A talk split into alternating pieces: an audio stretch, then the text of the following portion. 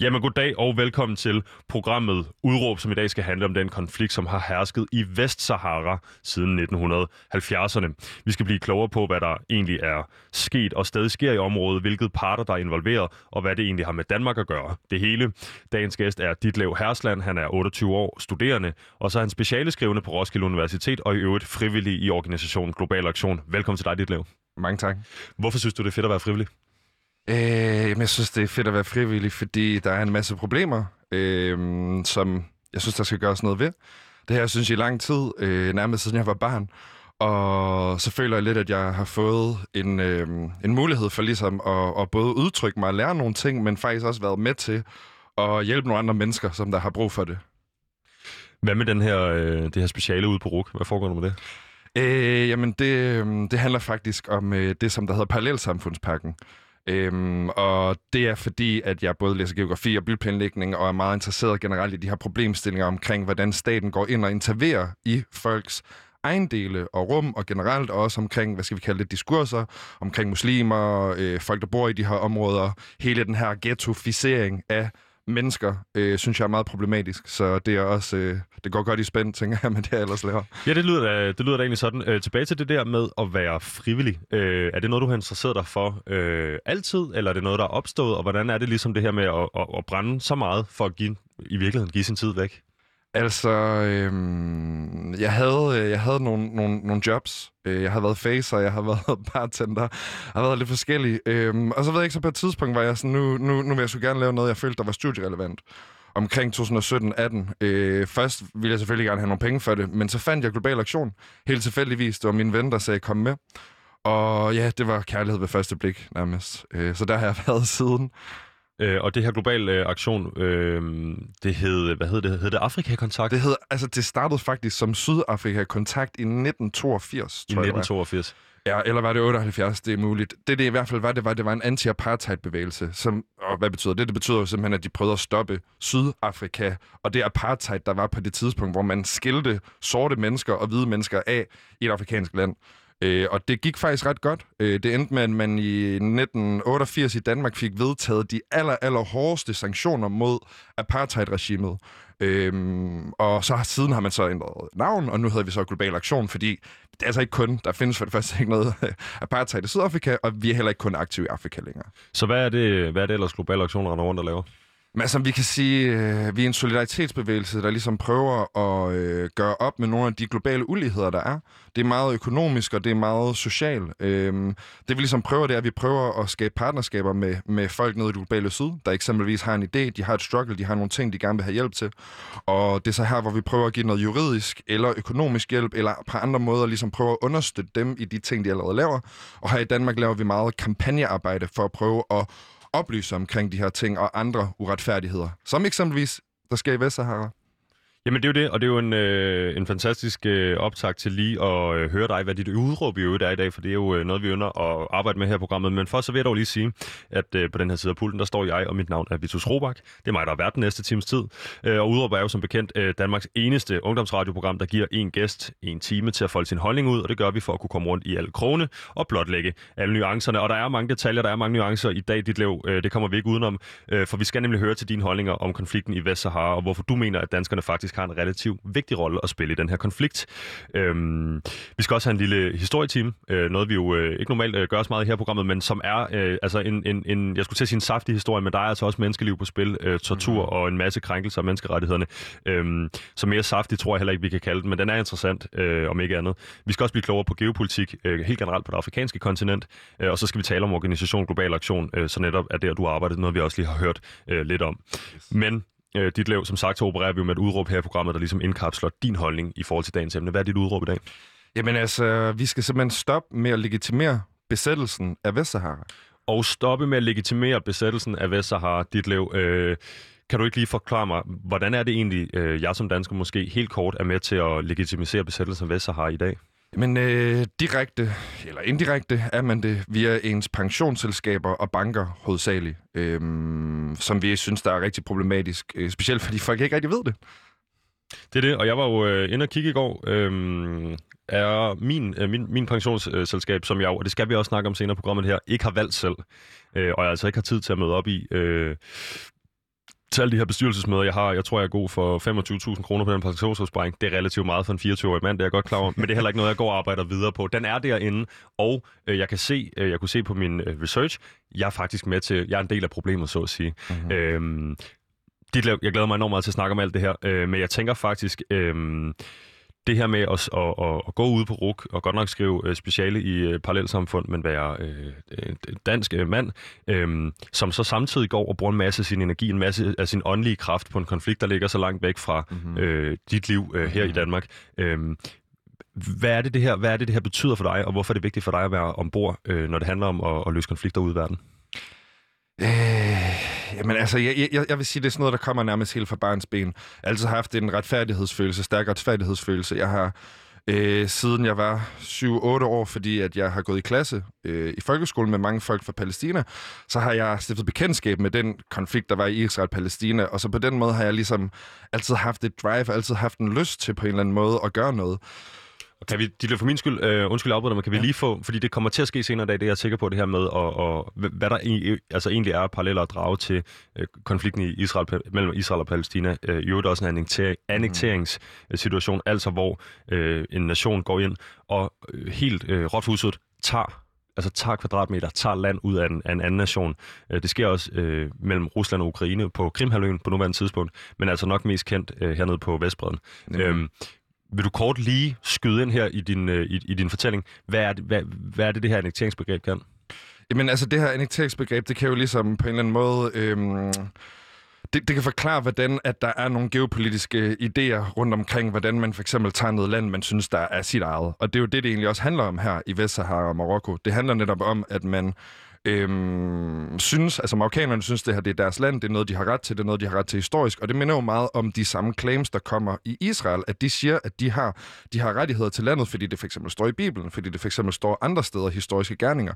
Så det er også på den måde, hvor at, at selvom jeg ikke rigtig vidste om Vestsahara før øh, for to år siden, så var det også en måde, hvor jeg synes, øh, at det gav mening at sætte det ind i den kontekst, og det også for mig egentlig var meget overraskende over, at der ikke var mere fokus på det.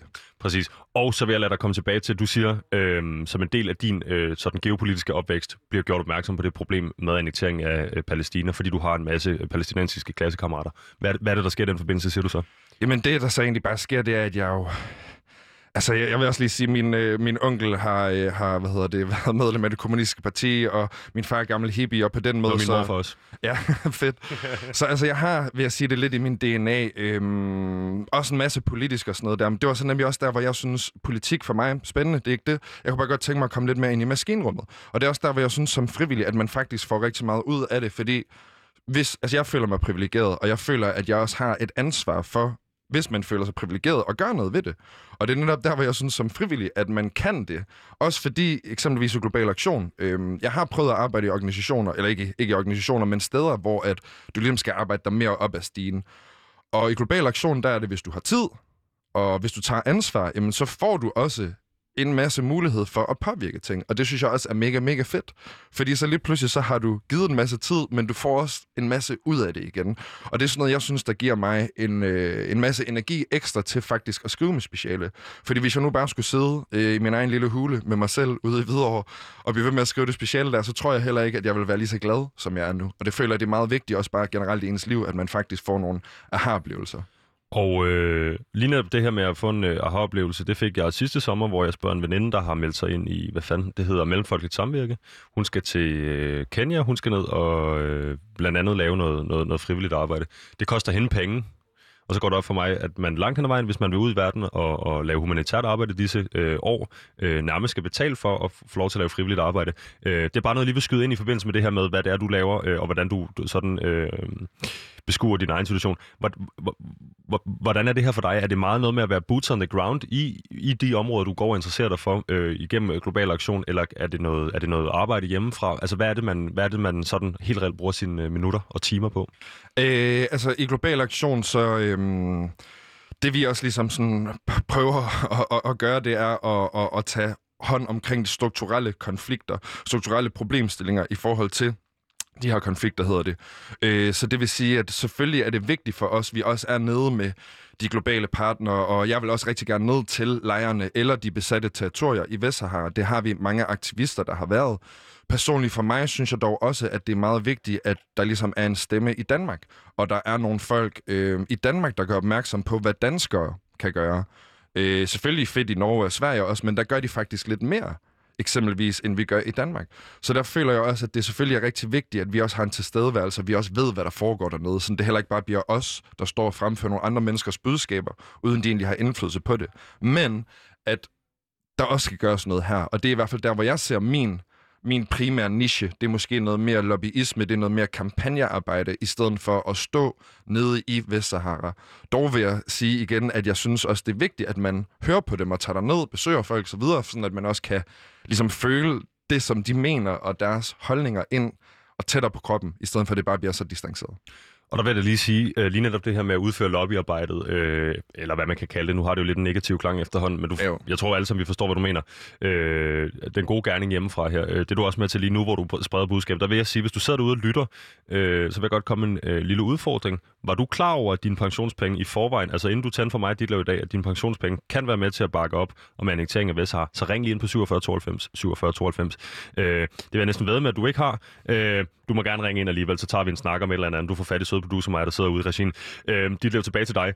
Øh, vi har enormt mange idealister ind i det her studie i løbet af en måned, mm-hmm. i mhm. løbet af, øh, af den her sendeflade unge mennesker, der vil ændre verden øh, i øst og vest osv. Det her det er jo lidt mere øh, håndgribeligt. Der er noget organisatorisk arbejde. Øh, der er jo, som du selv siger, i nogle tilfælde rent faktiske støvler på jorden dernede, igennem global aktion, aktivister har dernede.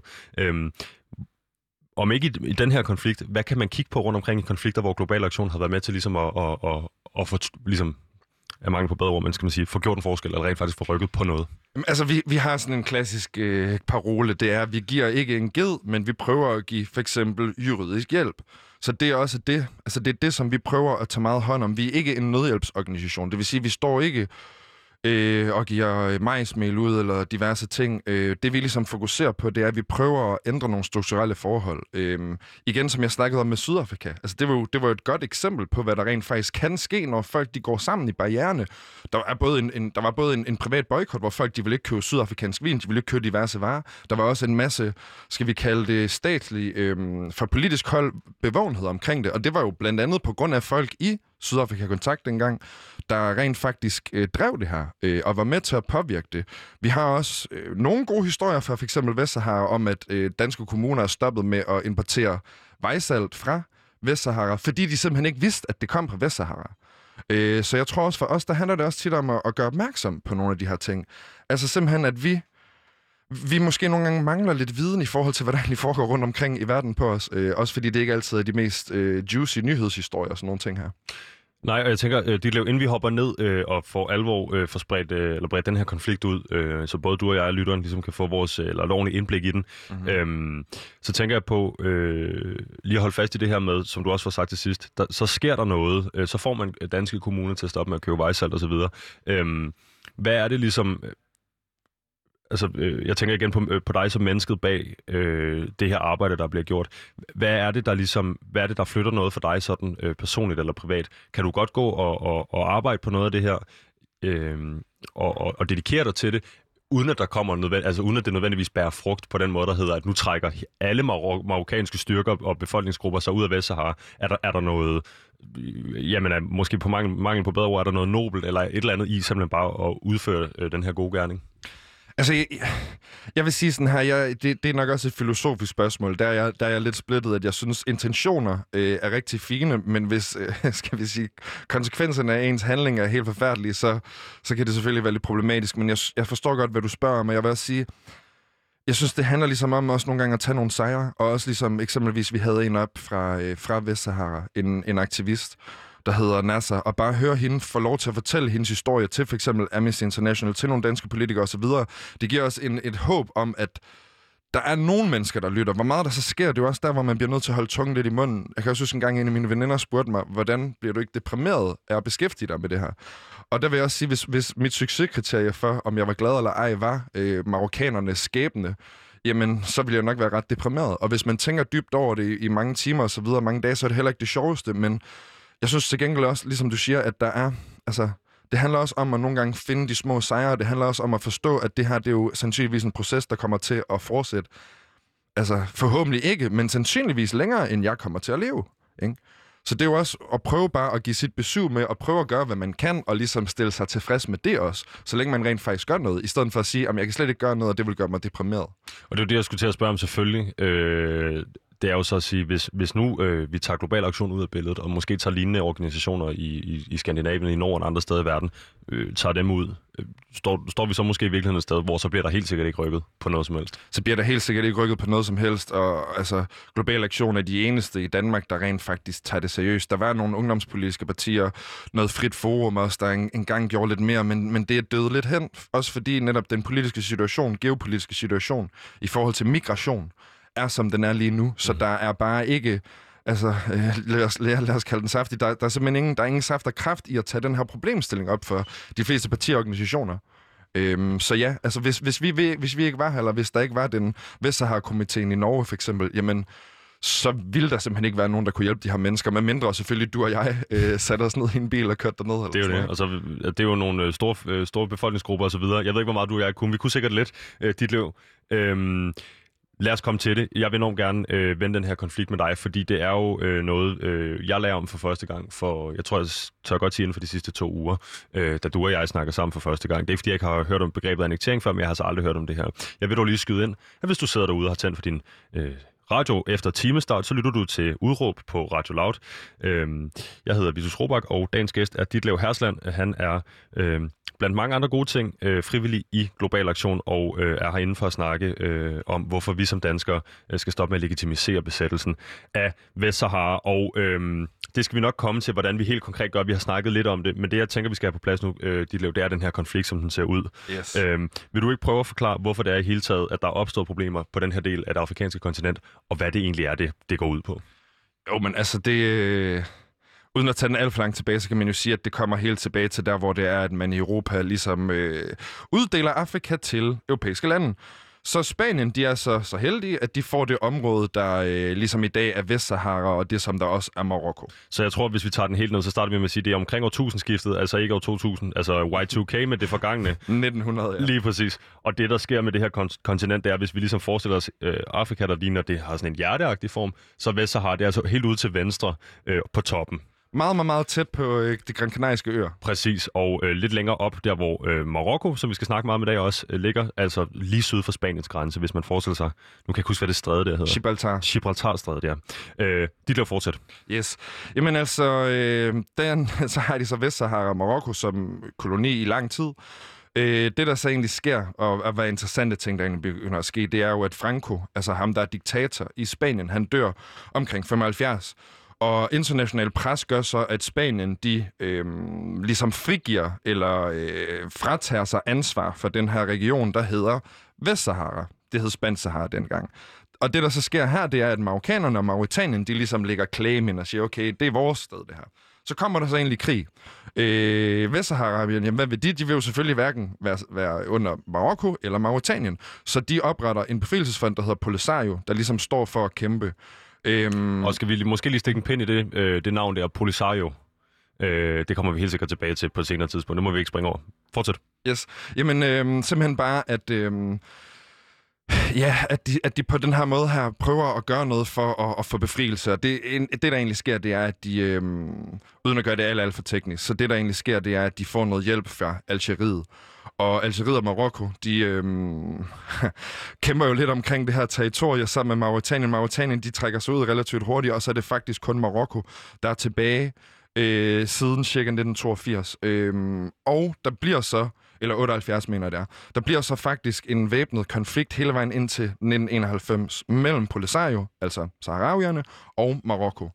Øhm, man kunne selvfølgelig godt dvæle lidt med, hvordan og hvorledes den her konflikt har udspillet sig. Øhm, det, jeg egentlig synes, der er vigtigt at pointere her, det er, at det minder måske også lidt omkring, apropos vi har snakket om Israel og Palæstina, at jeg synes også, man skal huske på, at det her, det er... Øhm, det er nogle meget sådan ulige kampe, der nogle gange sker. Det er ligesom guerillakrigere mod et større militær. problemet for marokkanerne, som man også eksempelvis har kendt i Afghanistan og mange andre steder, det er, at det kan være rigtig svært at ligesom infiltrere sådan nogle guerilla og virkelig vinde over dem. Så efter 16 års krig, så øh, kan marokkanerne også godt se i 1991, okay, det her det dur ikke helt. FN presser på for en, en våbenhvile og en fredsresolution. Så det, man egentlig kan sige, det er, at siden 1991 har det egentlig stået ret stille. Øhm, pointen var, at nu skulle der forhåbentlig komme en folkeafstemning omkring saharauiernes selvbestemmelse. Og det er jo det her kernen i problemet er. Det er, hvem har ret til landet, og hvem har ret til at bestemme, hvad der skal ske med landet. Ja, og der tænker jeg, Ditlev, øh, hvis vi lige pauser for et kort øjeblik. Nu havde jeg lovet øh, lytterne, som jo også, øh, de trofaste lytterprogrammet ved, vi dvæler ikke for meget ved historietimerne, men det er enormt interessant, det der foregår her. Øhm, det jeg godt kunne tænke mig at spørge dig om, det er, nu har vi fået lagt, hvad der sker her siden. Øh, det er omkring 75. Øh, jeg tror, at de første vægge bliver rejst omkring 82, hvis det ikke er så ja. meget fejl. Yes. Øhm, så det er altså en konflikt, der har stået på nu i godt og vel et sted mellem 38 og 45 år. Mm-hmm. Øhm, Ligesom du siger, at man i på Vestbreden, altså i Israel-Palæstina-konflikten, har nogle claims, eller nogle, øh, det danske ord øh, hedder øh, krav på noget, noget jord, noget land. Øh, tak skal du have, Maja. Øh, hvad hedder det? Øh, så mener man også, man har det her. Som jeg forstår det, dit lav, du ved det bedre end mig, men som jeg forstår det, så er der nogle Sahrawi øh, ledere, der for mange år siden har sagt, altså nogle få, ikke dem alle sammen, nogle få af de her øh, øh, altså det er jo nomadisk folk, nogle af dem, nogle af dem bor i byer, det, altså det, det er meget fragmenteret, det her, mm-hmm. den her mhm. befolkning, men de har simpelthen sagt, på at vi anerkender den marokkanske konge, det er mange år mhm. siden efterhånden. Mm-hmm. Det har de så ligesom tolket som en eller anden form for krav, og det er nogen rigtig forstået, at kravet på den, på den her område er en blanding af det, du nævner med koloni, øh, hvad hedder det, de kolonialiserende magter og øh, et gammelt krav. Det er det nemlig, og det er fordi, at de får, altså, det er også derfor, øh, de kalder det de sydlige provinser i Marokko. Hvis du ser på nogle kort, så er Vestsahara faktisk også en del af Marokko, selvom det ikke er anerkendt internationalt og FN. Og det er jo nemlig det, som der er pointen med det her geopolitisk. Ikke? Det er, jamen, øh, der er nogen, der synes, de har krav på det her område, baseret på nogle historiske fortællinger, baseret på nogle historiske, hvad skal vi kalde det, beviser. Øhm, det er så der, hvor at vi, eksempelvis Global Aktion, og jeg personligt også er meget uenig, og saharavierne også generelt er meget uenige, fordi at de siger, jamen bare fordi det engang har været sådan, nej, i 1600-tallet, om med den marokkanske konge og whatever, så betyder det altså ikke sådan, at det er en lov, eller at det er en endegyldig sandhed. Og det er jo også der, hvor kernen af problemet er, fordi det er det, marokkanerne har prøvet. Det glemte jeg også lige at sige, at der var det, der hedder den grønne march. At det, marokkanerne egentlig gjorde, det var, at de flyttede 300.000 mennesker, altså civile, til Vestsahara, for på den måde at sørge for, at der er et overtal af marokkanere i Vestsahara. Og nu ved jeg godt, det bliver lidt spidsfindigt, men pointen med FN og pointen med alt det her med ret til territorie selvbestemmelse, det er, at det saharawiske folk er ikke nødvendigvis de samme, som der bor i Vestsahara. Fordi det saharawiske folk er dem, som der er de om, den oprindelige befolkning. Og det er nemlig det, som marokkanerne også har været ret succesrige i. Det er, at de har jo været succesrige ind og gå ind og simpelthen skabe ja, for kalde det parallelsamfund, hvor der bor marokkanere, og så bor der folk, der identificerer sig selv som saharawier. Øhm, nu er de så så mange efterhånden, at de også har altså, det, man kan sige, at de har egentlig understøttet deres pointe, som de har lavet. De har jo egentlig skabt en sandhed. Øh, altså, de har opfyldt deres egen profeti ved simpelthen at gøre det, de har gjort, og flytte mennesker ind og lave infrastruktur. Øhm, så det er også der, hvor kernen i problemet ligesom ligger, der hvordan sørger man for, at de her saharavier faktisk får en mulighed for selv at få indflydelse over, hvad der skal ske med deres land. Har de lyst til at være marokkanere? Har de lyst til at have det for dem selv? Hvad er det ligesom, der skal ske? Præcis. Og øh, dit lev, hvis man forestiller sig det her kort ud til venstre, hvis man nogensinde har beskæftiget sig med data eller sådan noget, så vil man ofte kende den her vestlige del af Afrika, Nordøstafrika, øh, Nordvestafrika hedder det selvfølgelig, der er sådan en lille grå kasse. Og det er fordi, der ikke bliver indsamlet specielt meget data fra den der stat, fordi den langt hen ad vejen ikke er anerkendt og alt muligt andet. Yes. Det kan vi gå dybt ned i. Men det, jeg tænker på, det er sådan set, jeg tænker på det her med øh, de her annekteringsmetoder.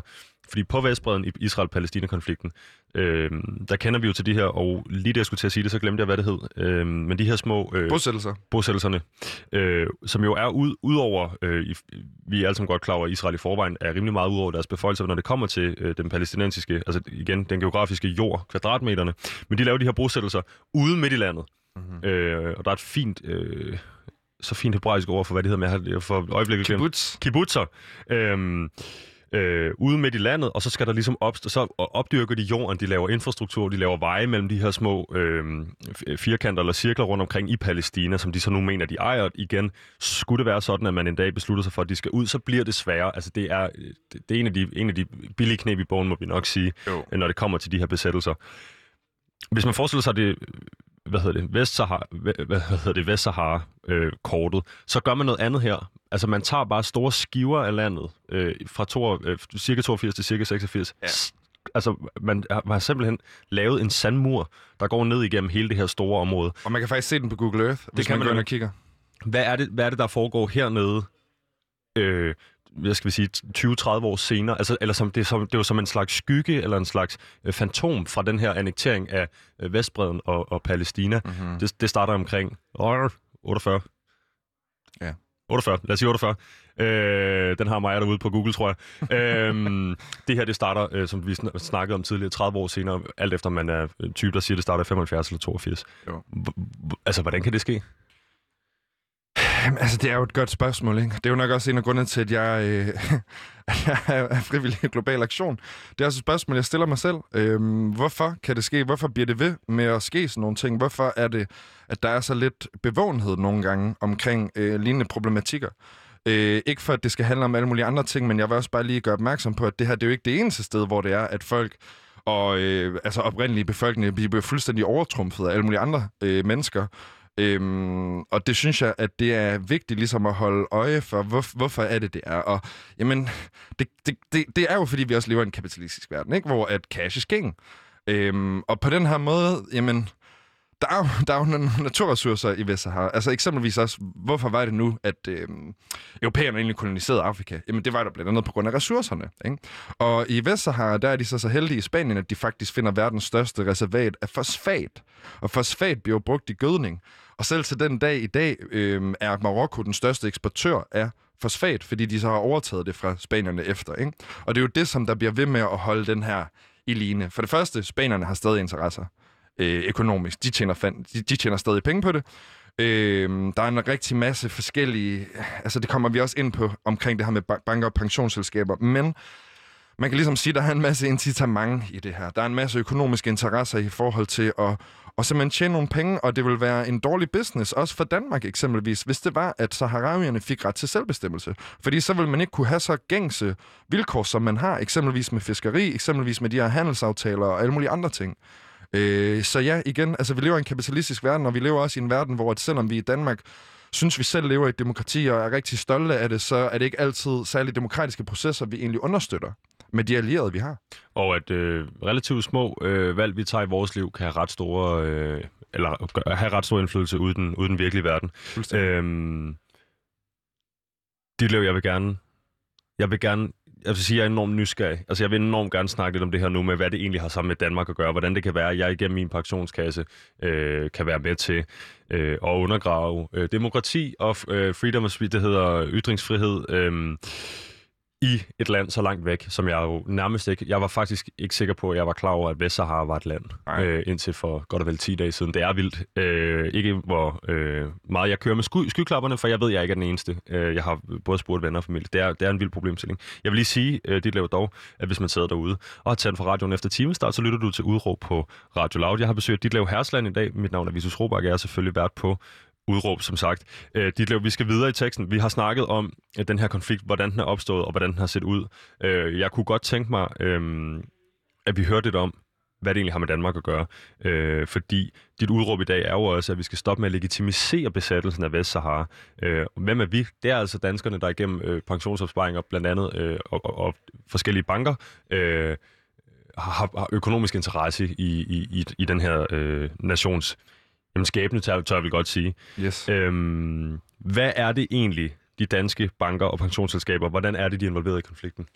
Jamen altså, de er involveret i konflikten ved, at de øh, hjælper Marokko i at udnytte naturressourcer og udbygning af infrastruktur. Øh, og det er jo så det, vi mener der, eller ikke bare vi mener, det er jo et faktum, at det er med til at øh, simpelthen legitimere og øh, skabe incitament og vedholde den her besættelsesmulighed for Marokko.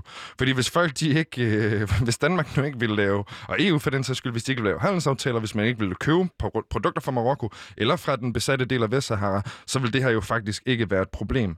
Øhm, så man kan jo ligesom sige, at vi er med til at forlænge konflikten og nægte saharavierne adgang til øh, altså deres egne ressourcer, faktisk. Øhm, og ja, det, det synes jeg, at det er på den måde ligesom kernen i problemet, at vi fordi blandt andet via vores øh, dejlige pensionsselskaber og banker, er vi simpelthen med til at understøtte de her processer, fordi de investerer i firmaer, de jo ikke godt ved er aktive i Vestsahara. Øhm, så igen er det jo, ja, altså det er jo lidt tragisk at sige, men, men her for Danmark er jo faktisk med til at finansiere det her. Øhm, sandsynligvis fordi de ikke er mere opmærksomme på generelt, hvad det er deres pensionsopsparinger og hvad det er deres banker, de investerer deres egne penge i. Okay, så det, lad, lad, lad mig bruge mig som eksempel. Øh, jeg var folkeskolevikar i 2019. Fedt. Ja, og på, i Københavns Kommune ude i Valby Folkeskole, hvor jeg var lærervikar, der var Danica øh, pension tilknyttet pensionsopsparing. Øh, og det vil sige, de øh, 12 måneder eller 10 måneder, jeg var øh, folkeskolevikar derude, der fik jeg opsparet 25.000 kroner. Uh, Så har vi ligesom fået lagt bunden her. Jeg ved ikke, hvor langt de 25.000 kroner kommer til at række i 2065. Øh, sikkert ikke særlig langt. Det er sikkert en, øh, en bagel og en dåskole eller et eller andet. Men det er også underordnet lige nu, dit laver. Fordi det, jeg tænker på, det er... Øh, de her penge, jeg ikke rigtig har noget forhold til, som jeg alligevel ikke må se før mange, mange, mange år. Mm-hmm. Øh, jeg har ærligt talt ikke den ringeste anelse om, hvad de går og investerer i. Øh, jeg har engang fået tilbudt, om jeg var risikovillig eller ikke var så risikovillig på den her investering, og jeg sagde mig, at jeg er ikke specielt risikovillig, fordi der er sikkert super gode renter på det der om, om 100 år. Ikke? Jo. Øh, men åbenbart øh, kan vi så læse os til øh, på, på den research, I har lavet i Global Aktion, at det er ret en til en sådan, at øh, de penge, jeg har stående hos Danica Pension, blandt andet bliver investeret i, i virksomheder øh, og tiltag initiativer, der har noget med den her, øhm, øh, altså med Marokko at gøre. Øh, men det argument, du måske øh, tit løber ind i, det er, hvad har, hvad har noget med Marokko at gøre nødvendigvis? Altså, eller hvorfor har det med økono- økonomisk involvering i Marokko nødvendigvis noget at gøre med annekteringen af Vestsahara, som vi snakker om i dag? Øhm, kan du prøve at forklare mig, hvorfor der måske ikke er så langt fra Marrakesh, som er hovedstaden i Marokko, til det her, de kalder det, de, de sydlige øh, territorier? Ja. Jamen altså, øh, jamen det, det handler jo blandt andet omkring det fosfat. Ikke? Altså det handler jo blandt andet omkring, at der er nogle naturressourcer, og der er en masse økonomisk incitament for dem at hente. Øhm, og som sagt, du siger, at de kalder det jo selv de sydlige provinser. Så det kan godt være, at vi i Danmark siger, nej, nej, vi, er, vi, vi, øh, vi, vi handler kun med Marokko, eller det er kun marokkanske varer. Men det passer jo ikke, fordi marokkanerne, de mærker ikke varer fra Vestsahara som kommende fra Vestsahara. De mærker det som made in Morocco. Øh, så på den måde kan man også ligesom sige, at vi, vi har jo ligesom hoppet væk fra øh, noget ansvar på det her område her, som vi egentlig burde tage. Og hvorfor burde vi tage det? Jamen det er jo fordi, vi har underskrevet nogle menneskerettighedsdokumenter og nogle konventioner, og fordi vi også generelt har det, der hedder en vedtagelse, V79, hvor et enigt folketing Altså alle, der var der den dag, de stemte for en udtalelse, der siger, at offentlige institutioner og private institutioner de skal helst ikke, og hvis de gør, udvise stor agtpåvågenhed, når det er, de involverer sig i for eksempel Marokko, eller andre steder, hvor der ikke er selvstyrende territorier. Og det er jo nemlig der, hvor min beef er, ikke? hvis man kan sige det på, på godt nu Det må man godt have i programmet. Helt sikkert. At det synes jeg nemlig, at det er der, hvor det er, at at, at det begynder også at blive lidt sparet for os. Og jeg tror, de fleste danskere, hvis de bare har fulgt med i medierne en lille bitte smule, de ved godt, at penge for banker og pensionsselskaber, de går nogle gange til nogle ting, der ikke er særlig fede. Blandt andet faktisk også annektering, og de har bosættelser hernede på Vestbreden. Ikke? Øhm, altså i den anden konflikt? I den anden konflikt nemlig. Og man har jo hørt om børnearbejde, man har hørt om mange forskellige ting. Så det, som der ligesom også, synes jeg, øhm, samler det her hele vejen tilbage til, hvorfor er det, det egentlig er relevant for Danmark, jamen det er jo fordi, vi er med til at understøtte, og vi er med til at tage ressourcerne væk. Altså man kan jo faktisk sige det sådan her. Lad os sige, at du og jeg laver en aftale om at tage Kaspers øh, øh, øh, ejendom, og så lige pludselig så er det vores. Kasper sidder og siger, jamen hallo, det kan jeg da ikke forstå. Det er da min ejendom. Og det er jo det, der er problemet her, det er, at Danmark faktisk laver aftaler med Marokko.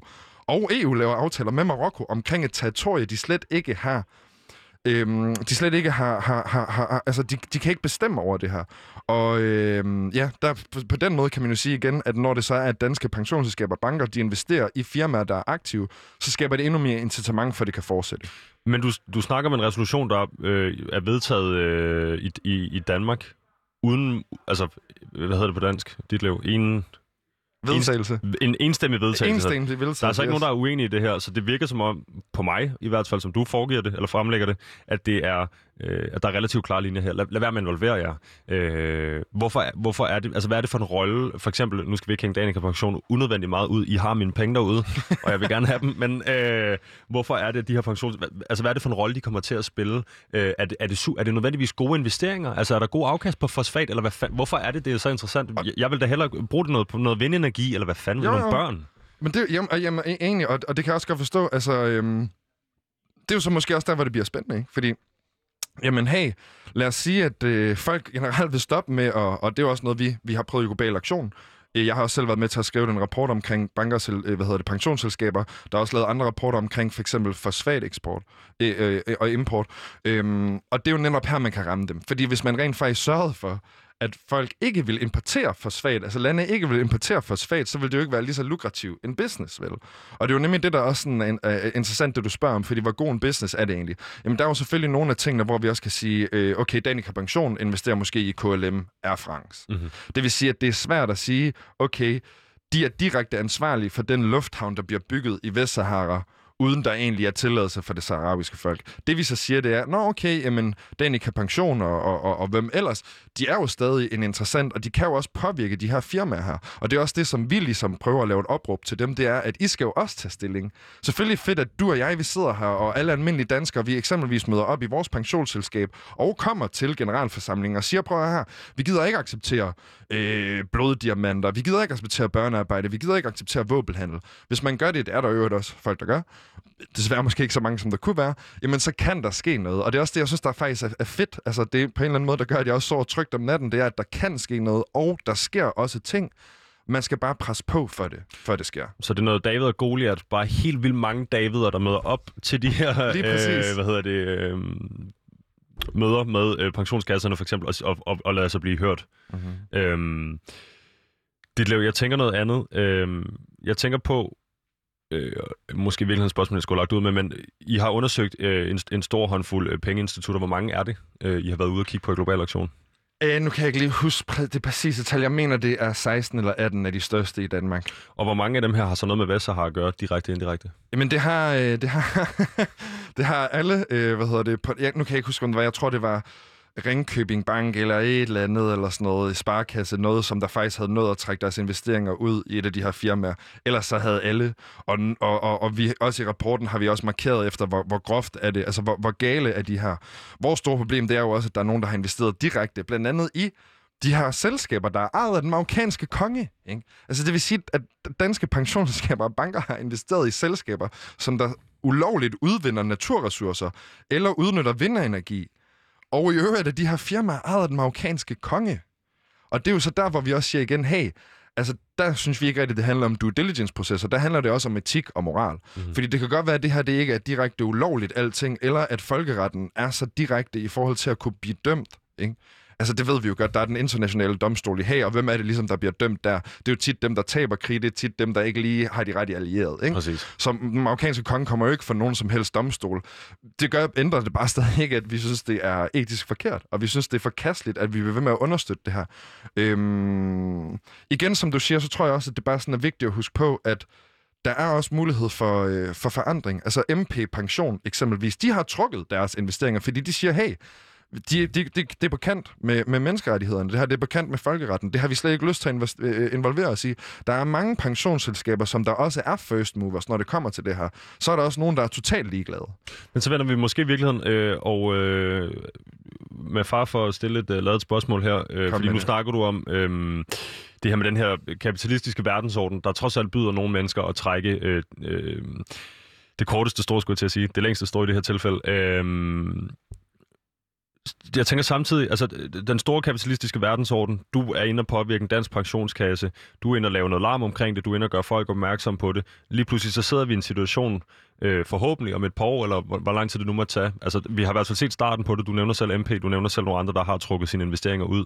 Mm. Øhm, skal det være sådan, at at man gør de her pensionskasser opmærksom på, at det, de er i gang med, det er ligesom at, at udnytte de, de sidste steder i verden, hvor der er virkelig ringe menneske, altså menneskerettighedsforhold og, og, og brud på dem dagligt. Øhm, for kroner og øre i din og min pensionskasse, er det, er det i virkeligheden tilbage til det, jeg spurgte dig om tidligere? Er det måske her, hvor man virkelig kan se frugten af sit arbejde, øh, når man laver det, du laver? Øh, at, at du simpelthen er imod, altså er med til at kæmpe den her øh, kamp mod kapitalismen og øh, mangel på menneskerettigheder? Jamen, det, det, synes jeg, det synes jeg helt sikkert. Øhm, også, altså, hvis, øh, hvis vi ser det bare sådan på sådan igen den her, hvad der sker i Danmark, lobbyisme, hvad vi nu vil kalde det, påvirkning af interessenter i Danmark, det synes jeg helt sikkert, jeg synes, det er et super vigtigt element, og det er også det, som jeg sagde til at starte med, det er noget af det, hvor jeg ligesom personligt har fundet min niche. Jeg vil så også bare lige skyde ind, også fordi, øh, det synes jeg måske ikke lige, at, at vi fik forklaret ordentligt, at det har jo også altså fysiske konsekvenser for mennesker i Vestsahara. Så en af de ting, som jeg også altså bliver glad for, synes der er fedt at se, det er, når vi har nogle af de her mennesker, nogle af de her aktivister, nogle af de her menneskerettighedsforkæmpere fra de besatte områder, fra lejrene nede i Tinduf, øh, altså de flygtningelejre, der er med saharawier, og se deres kamp, og se den måde, hvordan at de faktisk også er glade for, at der er andre mennesker, der prøver at tage det op, og se, hvordan at de selvfølgelig har brug for os på en måde, men hvordan at de slet ikke har brug for os. Altså, at det er deres drivkraft, og at det er nogle mennesker, som der har, vend, altså, der har vendt sig til en konflikt så langt ind i deres DNA, at, at, at de ikke har et andet valg end at gøre noget ved det. Og det er sådan noget, som jeg synes eksempelvis også, hvorfor skal man være frivillig, hvorfor skal man være med i global aktion? Men det er lige præcis derfor. Fordi jeg føler, øhm, at i stedet for at man netop sidder og tænker, at vi kan ikke gøre noget ved det, eller vi bliver så super deprimeret, whatever, så er det rent faktisk nogle ting, som du får noget hands-on erfaring med. Så selvfølgelig, jeg synes, det er rigtig fedt, at pensionsselskaber stopper med investeringer. Jeg synes også på et personligt plan, at det er rigtig fedt at møde nogle mennesker, der er så energiske, og selvom at også mange af de mennesker, de har jo oplevet tortur, altså de har jo oplevet frihedsberøvelse. Der er jo ikke nogen pressefrihed. Øh, du, kan, du må ikke demonstrere i, i, i de okkuperede territorier, så det er også sådan, jeg, jeg føler, at det er fedt at kunne gøre noget for de her mennesker sådan helt håndgribeligt. Også fordi eksempelvis øhm, mange af de journalister, der har været op og snakket med os, dem tør marokkanerne ikke gøre noget ved længere. Fordi de ved, at der er det internationale samfund og bevågenhed omkring dem. Så hvis de smider dem i fængsel, de pludselig forsvinder og torterer dem, dræber dem, jamen så vil der være et internationalt samfund, der faktisk holder øje. Og det synes jeg, det selvfølgelig også sammen med, at pensionsselskaber eksempelvis stopper med at investere, synes jeg, at det, der gør det værd at arbejde med. Så jeg ser for mig faktisk, at dit lave en kamp udspil sig omkring legitime, legitimering, legitimation. Øh, I prøver at legitimere øh, den her øh, den, den vestlige tankegang i forhold til, hvad det er for en problemstilling dernede. Blandt andet ved at give øh, journalister rygdækning, øh, hvad hedder det, give juridisk hjælp øh, højt og lavt øh, i de her øh, konflikter, øh, hjælp med at rydde op øh, på andre måder, end at være den, der kommer med kiks og mel osv. Øhm, samtidig så har vi så de her funktionskasser, som jo, om de ved det eller ej, nok er med til at legitimere øh, det, der foregår dernede ved at være økonomisk involveret i dem. Mm. Øhm, hvem vinder den her kamp? Jamen, det gør vi jo selvfølgelig. Øh, og altså, der vil altid være flere mennesker, end der vil være pensionsselskaber. Og igen synes jeg også bare, at vi skal huske på, det er altså også, det er jo os, som der er aktionær i pensionsselskaber. Også lige en lille nugget, jeg synes, der er interessant. Nu sagde du 25.000. Den gennemsnitlige dansker i løbet af et liv kommer til at have cirka en million kroner i sin pensionsopsparing. Så det vil altså sige, en million kroner, tror jeg, de fleste mennesker vil Tung investering en tung investering, ikke? Så vi har selvfølgelig noget mulighed. Vi har nogle ting, vi kan gøre ved det. Og det er også det, som jeg også... Altså, det er derfor, jeg tror på, at vi kan vinde, fordi hvis nok mennesker ved noget omkring det, hvis folk de rent faktisk ikke engang behøver at tage mega meget aktiv stilling til det, men bare forstår, hvad den her konflikt egentlig handler om, så har jeg en tro på, at folk selvfølgelig vil tage den side, der er med, ja, skal vi kalde det David, i stedet for Goliath, ikke? Jo. Og men det så må være en håndfuld David der. Om det så må være en håndfuld David, det bliver du nok nødt til. Nu er vi på sporet af det her med legitimation, legitimering. Jeg er ked af, at mit hoved er så øh, engelsk nogle gange i sine tankeprocesser. Er der nogen af jer to, der vil hjælpe mig her? Legitimering, ikke? Det må vi godt jo. Lige præcis. Øhm, når vi er nede på det, der jeg skulle til at sige, når vi er nede på den her stil legitimering, så vil jeg starte med at legitimere radioprogrammet. Hvis du sidder derude og tænder på din radio efter teamstart, så lytter du til udråb på Radio Loud. Mit navn er Vitus Robak, og jeg er så heldig at have Ditlev Hersland med mig i studiet i dag. Øh, aktivist, studerende øh, blandt meget andet, men i kraft af sit, øh, sin aktivisme øh, og hvad hedder det, frivillige arbejde i Global Aktion med i studiet i dag, for at snakke om øh, annekteringen af Vestsahara, og hvorfor det er, at jeg som dansk pensionskasse indehaver faktisk er med til at øh, legitimere, om ikke andet øh, økonomisk støtte øh, nu sætter det på en spids og siger, støtte det regime. Jo. Øhm, dit lav. Legitimering, legitimering, legitimering. Du fortæller mig, øh, at der er øh, en, lille, en, en lille twist på den her historie, for det handler ikke kun om pensionskasserne, det handler faktisk også om øh, den danske øh, stat i, foran, eller i, i, i form af Danmarks Statistik, mm-hmm. øh, som er med, øh, altså hvad skal vi sige, har, har en, lille, en lille fod for døren i den her konflikt. Vil du prøve at forklare mig, hvad er det for et, et samarbejde mellem øh, Danmarks Statistik og Marokko, der ligesom, der ligesom lige giver den her, øh, den her hvad skal vi sige, historie et mærkeligt prik over Ja, men det, vi synes også, det er et meget mærkeligt prik over ud. Øhm, via Udenrigsministeriet har, har Danmarks Statistik indledt et samarbejde sammen med Marokko. og de marokkanske myndigheder i forhold, altså de kalder det et teknisk samarbejde, i forhold til simpelthen at opbygge viden, dele know-how og kapacitetsopbygge de marokkanske myndigheder til at være bedre til at indsamle oplysninger, data, statistik, på samme tid så også gør det lettere tilgængeligt for den marokkanske befolkning. Øh, det synes vi er meget interessant, ikke? Fordi marokkanerne synes jo selv, at Vestsahara er en del af Marokko. De kalder det de sydlige provinser. Og vi har faktisk spurgt udenrigsministeren, øh, stillet spørgsmål, øh, bliver ved med at gøre det. Vi synes stadig ikke, vi får de rigtige svar. Vi synes stadig, de går udenom det. Fordi det, de ligesom øh, siger, det er, jamen, det handler ikke omkring Vestsahara, det her. Det handler kun omkring Marokko. Vi spørger som, hvordan kan I sikre jer det? Og det kan de jo ikke. Og det gør de jo heller ikke. Og det er jo det, som der også er et kæmpe problem med det her, det er jo, at man, fordi man også har den migrationskrise i gåseøjne, kan man kalde det, som vi har i Europa, det man kalder Fortress Europe. Altså man simpelthen hårdhåndet prøver at sørge for, at der ikke kommer nogen mennesker ind i Europa. Og i forbindelse med Fortress Europe, så er Marokko, øh, Tyrkiet, Algeriet, alle de her lande. Nemlig. Skal, kan vi kalde det en voldgrav, for det at lege videre på dit ordbillede? 100 procent, det, det kan vi kalde det. Så, så snart vi ikke behandler os ordentligt over for de her lande længere, så, så siger de nærmest alle sammen åbent, prøv at høre, så åbner vi skulle bare for portene. det er nemlig det. Og lade hele øh, Mellemøsten og Afrika øh, vade ind i Europa. Lige ikke noget, vi her på redaktionen personligt har et problem med. øh, vi synes, der er pladser op, men, øh, men øh, nu skal jeg også på, at jeg ikke bliver for politisk her. Det er bare for at sige, det er det her, vi, det er det her, vi arbejder med. Det er noget, Europa er skrækslagende for. Nemlig. Fortsæt dit liv. De er øh, pisse skrækslagende, før det, de er skide bange. Øhm, og det er jo nemlig det, som man også bruger lidt som et skalkeskjul for så at lave en masse andre ting, føler jeg i hvert fald. Altså Pia Kærsgaard, da hun var formand for, for, for Folketinget, var der noget at besøge Øh, og blev bespist af den marokkanske konge. Sidste år var der et samarbejde mellem kronprinsesse Mary, Claus Meier og Dansk Arabisk øh, Forening, tror jeg det hedder, i forhold til at lave sådan nogle happenings dernede med marokkanske unge og iværksættere. Vi synes at det er rigtig dejligt, fordi prøv at her, Marokko er også efter vores mening diktatur. De har en konge, de har det ikke særlig fedt. Der er masser af marokkanere, der også har brug for hjælp. Vi er heller ikke en anti-marokkansk bevægelse. Det vi bare føler, det er, jamen, så giver det da slet heller ikke nogen mening, at Danmark samarbejder Danmarks Statistik samarbejder med marokkansk regime. Det giver ingen mening for os. Og det synes jeg bare, det er vigtigt igen at, at ligesom vedholde sig til, at jeg tror, folk i Danmark er ikke altid klar over, hvor dårlige alliancer vi nogle gange har, og hvor dårlige grundlag vi egentlig har for at have de her alliancer. Altså lad os nævne Saudi-Arabien, lad os nævne Yemen og sådan noget, ikke? hvor det er, at det er jo nogle ting, som når du hører danske politikere generelt udtale sig omkring de her typer af tankegange, så er det jo øh, øh, middelalderlige, øh, mellemøstlige samfund og whatever, og med den anden hånd sidder de og laver aftaler med dem, og det samme sker i, i, i Marokko. Jeg vil også bare gerne lige, igen lige vedholde, at det er altså også noget, der sker på EU-plan. Det er ikke kun Danmark, det er også på EU-plan, hvor vi laver handelsaftaler, vi laver fiskeriaftaler med, eller med, med, med territorier, der omfatter, ombefatter Vestsahara. Og selvom at den europæiske domstol, der den, er jo den højeste juridiske agent i øh, EU-parlamentet og i, i EU, så øh, at selvom de siger, at det her, det kan man ikke, det er ulovligt, det må du ikke, så bliver det ved med at ske. Og det er jo det, som der også igen er super interessant, føler jeg. Det er sådan, hvordan kan vi blive ved med at legitimere de her ting? Hvordan kan Danmarks Statistik, hvordan kan EU blive ved med at gøre de her ting? Og det kan de jo simpelthen bare, fordi folk ikke ved nok, folk de ikke gør nok for at gøre opmærksom på, at de er utilfredse med sådan nogle uretfærdigheder.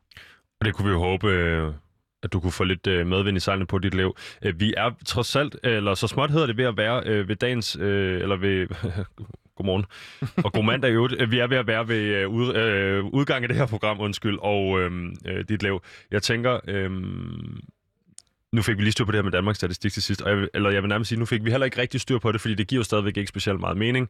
Øh, og hvis vi havde tid til det, så skulle vi lægge en time nu, hvor vi står og konspirerede lidt i, hvad det egentlig er, der foregår. Øh, men vi peddler ikke konspirationsteorier her på redaktionen.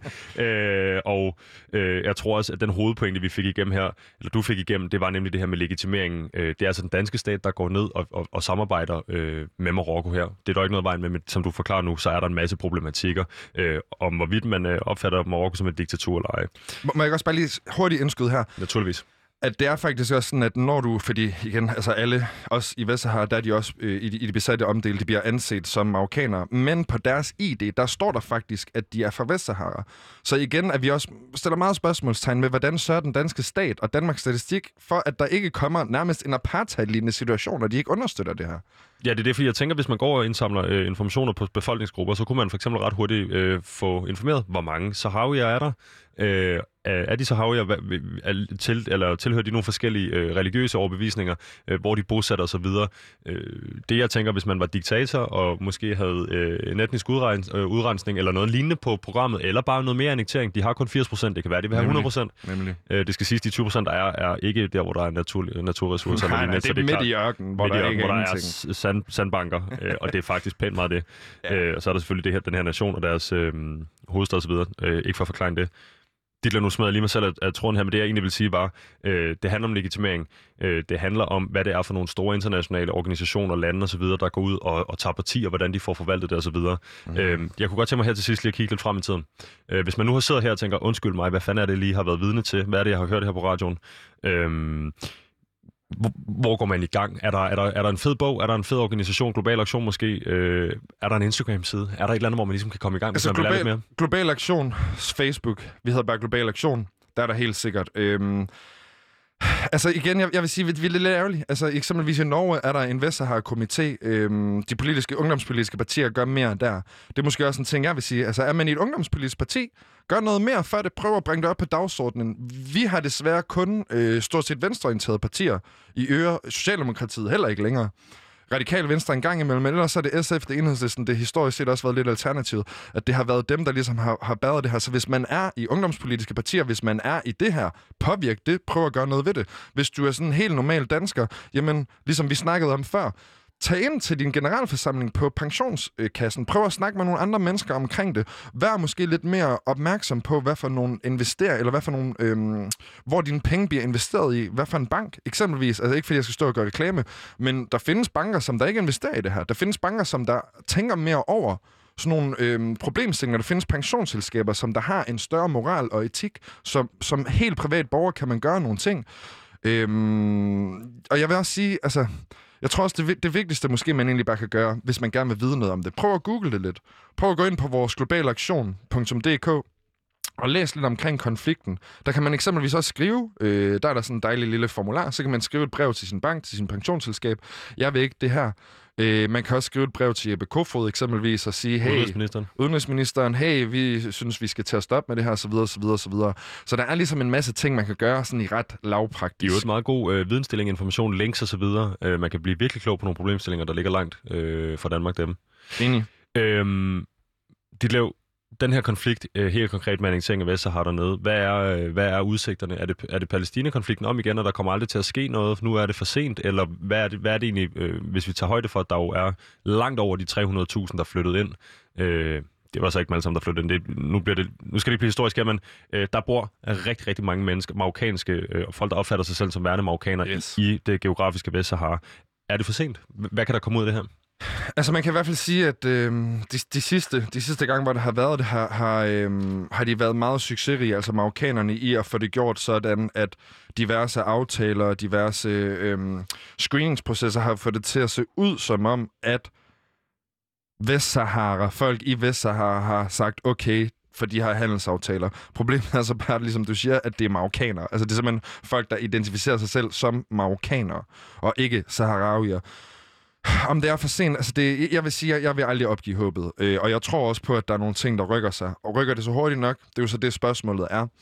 Jeg vil sige, at der er heldigvis en lidt anden situation end i Israel-Palæstina, fordi der er ikke helt så politiske, altså der er, der er ikke helt så geopolitisk vigtig position for Vesten, som for eksempel Israel er. USA har heller ikke rigtig meldt sig ind her. USA det er lidt en Europa-Afrika-konflikt. Ja, altså det, ikke fordi det igen skal handle om det, men de satte, amerikanerne satte jo ret meget på Hillary Clinton, og det blev så Trump, men nu har de så begyndt at opbygge det mere. Så der må vi også se. Altså vi må jo se, hvad der kommer til at ske.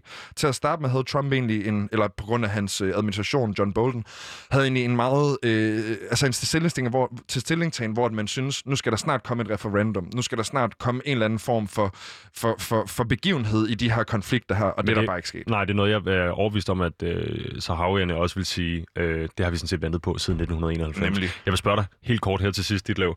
Øh, er det et succeskriterie for dig eller for Global Aktion, at man får øh, samtlige marokkanere ud, og de her 80 procent, der er blevet taget tilbage til, West altså til den befolkning, der er øh, vestsaharianerne, saharawierne?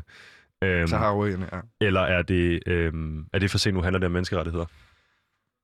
Altså, jeg vil sige, øh, det handler om menneskerettigheder, men vi tror stadig ikke på det for sent. Vi tror, der er et håb. Fantastisk, dit liv. Tusind tak, fordi du kom forbi det. Jeg vil sige, øh, vi løber tør for tid. Tak fordi du kom. Selv tak. Og øh, nu fik vi lidt, øh, vi kunne læse på derhjemme, hvis det skulle være. Det globale auktion, det er både en, øh, en hjemmeside. Jeg tror også, der er en Instagram-side, ikke? Der ikke er, skævt. jamen, jeg har sådan en Instagram-side, der er også en Facebook-side. Godt, hvor Der er man kan lære lidt, øh, lære lidt ekstra, hvis det skulle være. Jeg vil sige til lytteren derude, du har lyttet til Udråb på Radio Loud. Mit navn er Vitus Robak. Jeg har været vært i dag. Programmet var produceret af Rakkerpark Productions, dagens producer, og øvrigt til rettelægger hedder Maja Bader. Øhm, hvis du sidder derude med en, øh, en lækker holdning, en markant holdning, anderledes holdning, så skriv ind til os på udråbsnabelag radioloud.dk.